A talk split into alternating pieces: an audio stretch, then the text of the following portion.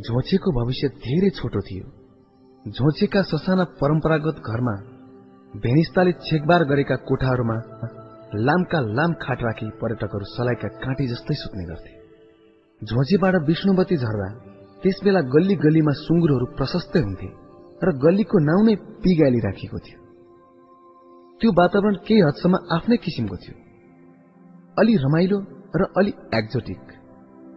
पाश्चात्य जीवनशैलीबाट वाक्क भई लक्ष्यहीन भई भौतारिएका युवा युवतीहरूका लागि त्यो ठाउँ एक किसिमले वरदान जस्तै भयो। आफ्नो मनको शान्ति र ध्यान र योगको साधनाबाट प्राप्त गर्न नसकेपछि गाँजा र भाङको शरणमा पुगेका यी हिप्पीहरू झण्डै दस वर्षसम्म झोसेको वातावरणमै रमाए। हुन त नेपालको पर्यटन इतिहासमा हिप्पीहरूलाई हामीले नकारात्मक दृष्टिकोणले हेर्ने गर्छौं। लामो लामो कपाल च्यातिएका लुगाफाटा जुत्तै नलगाई हिँड्ने अनि सधैँ गाँजा र भाङको नसामा डुबिरहने हिप्पीहरूले नेपाली युवक युवतीहरूलाई दुर्व्यसनी बनाए भन्ने आरोप पनि लाग्यो।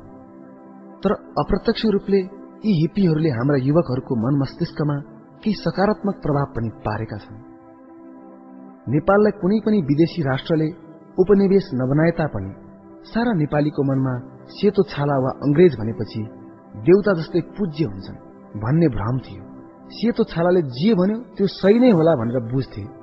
तर जब अंग्रेजका यी सन्तानहरू झोचेको गल्ली गल्लीमा जुत्तै नलगाइकन घुम्न थाले मन्दिरको सिँढी रेस्टुरेन्ट र भजनमा नेपाली युवासित घुलमिल हुन थाले यसै क्रममा अंग्रेजहरूको बानी व्यवहार चालचलन र कमी कमजोरी पनि नेपालीहरूले बुझ्दै जान थाले।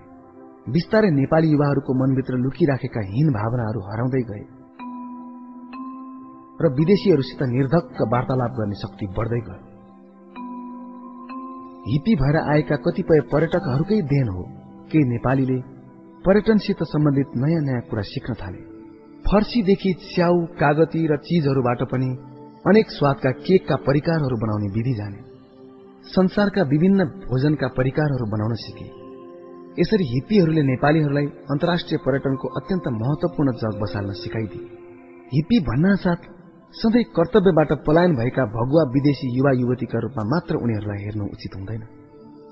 उन्नाइस सय साठीको दशक ताकाका युवा युवतीहरूलाई सिक्सटिज किड्स भन्ने गरिन्थ्यो।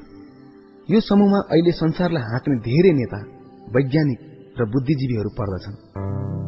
Bill Clinton George Bush Tony Blair Beatles Rolling Stone जस्ता अनेक अन्तर्राष्ट्रिय व्यक्तित्वहरूले एक न एक दिन केही हदसम्म हिप्पीको जिन्दगी बिताएका थिए। कहिलेकाहीँ मलाई लाग्छ सिक्सटिज किड्स र समकालीन युवकहरूको तुलना गर्दा बौद्धिक क्षमतामा ठूलो फरक देखिन्छ।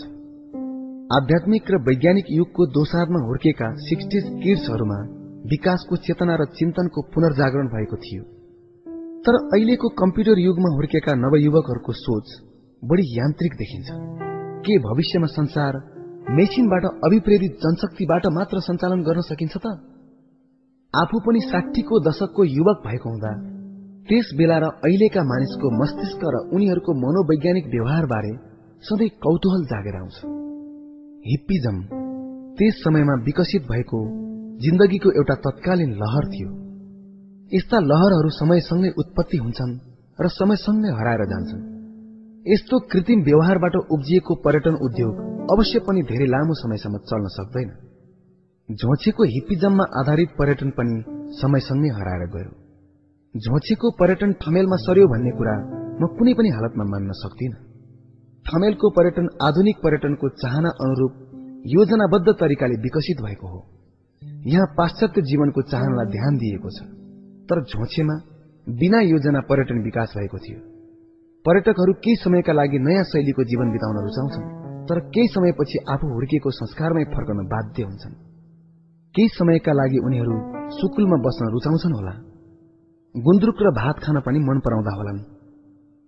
हामी नेपालीलाई अमेरिका जाँदा विलासिता सम्पन्न होटेलमा बसेर महँगो ब्रेकफास्ट लन्च र डिनर खाए पनि आफ्नै दाल भात डुकु गुन्द्रुक र मस्यौराका सम्झना आए पाश्चात्य जीवनशैलीमा हुर्केका ती पर्यटकहरूलाई पनि केही समयपछि आफ्नै खानाको याद आउँछ। पर्यटन उद्योगका यी वास्तविकताहरूलाई हामीले ध्यान पुर्याउनै पर्छ। अन्यथा पर्यटन उद्योग अधुरो हुन्छ। सन् उन्नाइस सय साठीको दशकको अन्त्य अन्त्यसम्ममा हिपिजमको कल्ट बिस्तारै नेपालबाट सुस्ताउँदै गयो। स्वर्गीय राजा वीरेन्द्रको राज्याभिषेकताकादेखि हिप्पीहरूलाई प्रोत्साहन नगर्ने नीति समेत लिइयो। नेपाल जस्तो प्राकृतिक सांस्कृतिक प्राचीन दुर्लभ मनोरम सम्पदाहरूले छताछुल्ल भएको देशमा कृत्रिम पर्यटकीय आकर्षणको कुनै महत्व हुँदैन। दुनियाँमा अन्यत्र कतै नपाइने संसारकै सबभन्दा अग्लो हिमाल गहिरो गल्छी अमूल्य जैविक विविधता अनगिन्ती दुर्लभ चराचुरुङ्गी नै पर्यटकलाई हामीले दिने उपहार हुन्। यहाँ भगवान गौतम बुद्ध जन्मेको पावन जन्मस्थल छ। अनगिन्ती कलाकृति सुनै सुनका गजुरहरूले भरिएका मन्दिरहरू छन्। नेपाल जस्तो भू बनोट भू संरचना वा भू परिधि संसारमा अन्यत्र कहाँ पाइन्छ? यस्तो अद्भुत गन्तव्य स्थलमा प्राकृतिक एवं सांस्कृतिक पर्यटनका असीमित अवसरहरू छन्। तसर्थ मलाई विश्वास थियो एक दिन नेपालमा यस्तो अद्वितीय पर्यटन उद्योग अवश्य पनि प्रतिष्ठापूर्ण भएर स्थापित हुनेछ। हिप्पी पर्यटनको सन् उन्नाइस सय सत्तरीको दशकको शुरूतिर अन्त्य भएपछि साहसिक पर्यटन शुरू हुन थाल्यो। त्यसका लागि खुला स्थल र विस्तार गर्न योग्य गन्तव्यहरूको आवश्यकता थियो। त्यस बेला ठमेलको पर्यटकीय विकास भएको थिएन। फाँटका फाँट जग्गा थिए। साँझ बिहान स्याल कराउँथे त्यहाँ। काठमाडौँ गेस्ट हाउसको नामबाट ठमेलमा होटेल शुरू गर्दा धेरै साथीहरूले त्यस्तो सुनसान ठाउँमा पनि होटेल चल्छ? भनी प्रश्न नगरेका पनि होइनन्। त्यस बेला ठमेलको गल्लीमा भूत आउँथ्यो भन्ने खुब हल्ला चलेको थियो। गणेशमान सिंहको भूतसँगको कुस्तीको विस्मयकारी बखान हुन्थ्यो। साँच्चै एक वर्षसम्म त होटेल नै चलेन। झोछेमा कोठा नपाएका अलिअलि हिप्पीहरू काठमाडौँ गेस्ट हाउसमा आउने गर्थे। एयरपोर्टमा पर्यटकहरू लिन आउँदा पनि तिनै हिप्पीहरू नै आउन थाले। म यसमा सधैँ चिन्तित रहन्थेँ। काठमाडौँ गेस्ट हाउसलाई एउटा स्तरीय होटेलको रूपमा सञ्चालन गर्न हिप्पीहरूभन्दा बौद्धिक पर्यटकहरूको आवश्यकता थियो। टाइगर टप्सका तत्कालीन मालिक John कुपमेन्ट colonel GB Robert Mike Cheney Bob Fleming र पिस्कोरमा कार्यरत चिज कुमार श्रेष्ठ कान्तिजी बब प्रोक्टर माइक रेक्लेन आदिसित मेरो सम्पर्क रहेको हुँदा नेपालमा भर्खर भर्खर शुरू भएको पदयात्रामा आउने पर्यटकहरूबीच हामी काठमाडौँ गेस्ट हाउसबारे प्रचार प्रसार गर्न थाल्यौं। सबभन्दा पहिले त पिस्कोर संस्थाका साथीहरूसित अमेरिकाबाट आउने पिस्कोरहरूलाई काठमाडौँ गेस्ट हाउसमा राख्ने अनुबन्धन गरे। पिस्कोरको अफिस पनि गेस्ट हाउसको हातासँगै खोलियो। यसरी पिस्कोरको आधार शिविर जस्तै भयो हाम्रो होटेल। बिस्तारै हिमाल चढ्न जाने समूह र ट्रेकिङ जाने समूह गेस्ट हाउसमा आउन थाले।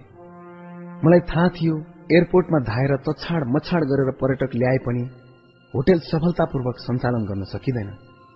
ठमेलमा हामीले होटेल खोल्यौं भने सायद केही समयका निम्ति एक्लै संघर्ष गर्नुपर्छ। तर मलाई पूर्ण विश्वास थियो पर्यटकहरूको आगमन र विकासको भरपर्दो क्रम ठमेलमा ठेलम ठेल गरी आउँछ आउँछ। होटेल बनाउँदा युरोपेली जीवनशैली सुहाउँदा आवश्यक सुविधाहरू खुला ठाउँ र रमाइलो बगैँचाको आवश्यकता हुन्छ। म आफै पनि पर्यटक भएर देश विदेश घुमेर मनोरम प्राकृतिक स्थलहरूको भ्रमण गरिसकेको र पर्यटकको जीवन बिताइसकेको हुँदा अविकसित मुलुकहरूमा पर्यटकहरूलाई आकर्षण गर्न के कस्ता सहुलियतहरूको आवश्यकता हुन्छ भन्ने ज्ञान ममा थियो। साथै वन विभागमा काम गर्दा विभिन्न दूतावास पिस्कोर र राष्ट्रसंघीय विकास कार्यक्रमहरूमा कार्यरत विदेशी समुदायहरूसित काम गरिसकेको अनुभवका आधारमा होटेल चलाउन आवश्यक मार्केटिङ गर्न सक्छु भन्ने दृढ़ विश्वास म भित्र जागृत भइसकेको थियो। वास्तवमा काठमाडौँ गेस्ट हाउस सफलतापूर्वक सञ्चालन भएको एकाडेमिक व्यवस्थापनको कारणले होइन।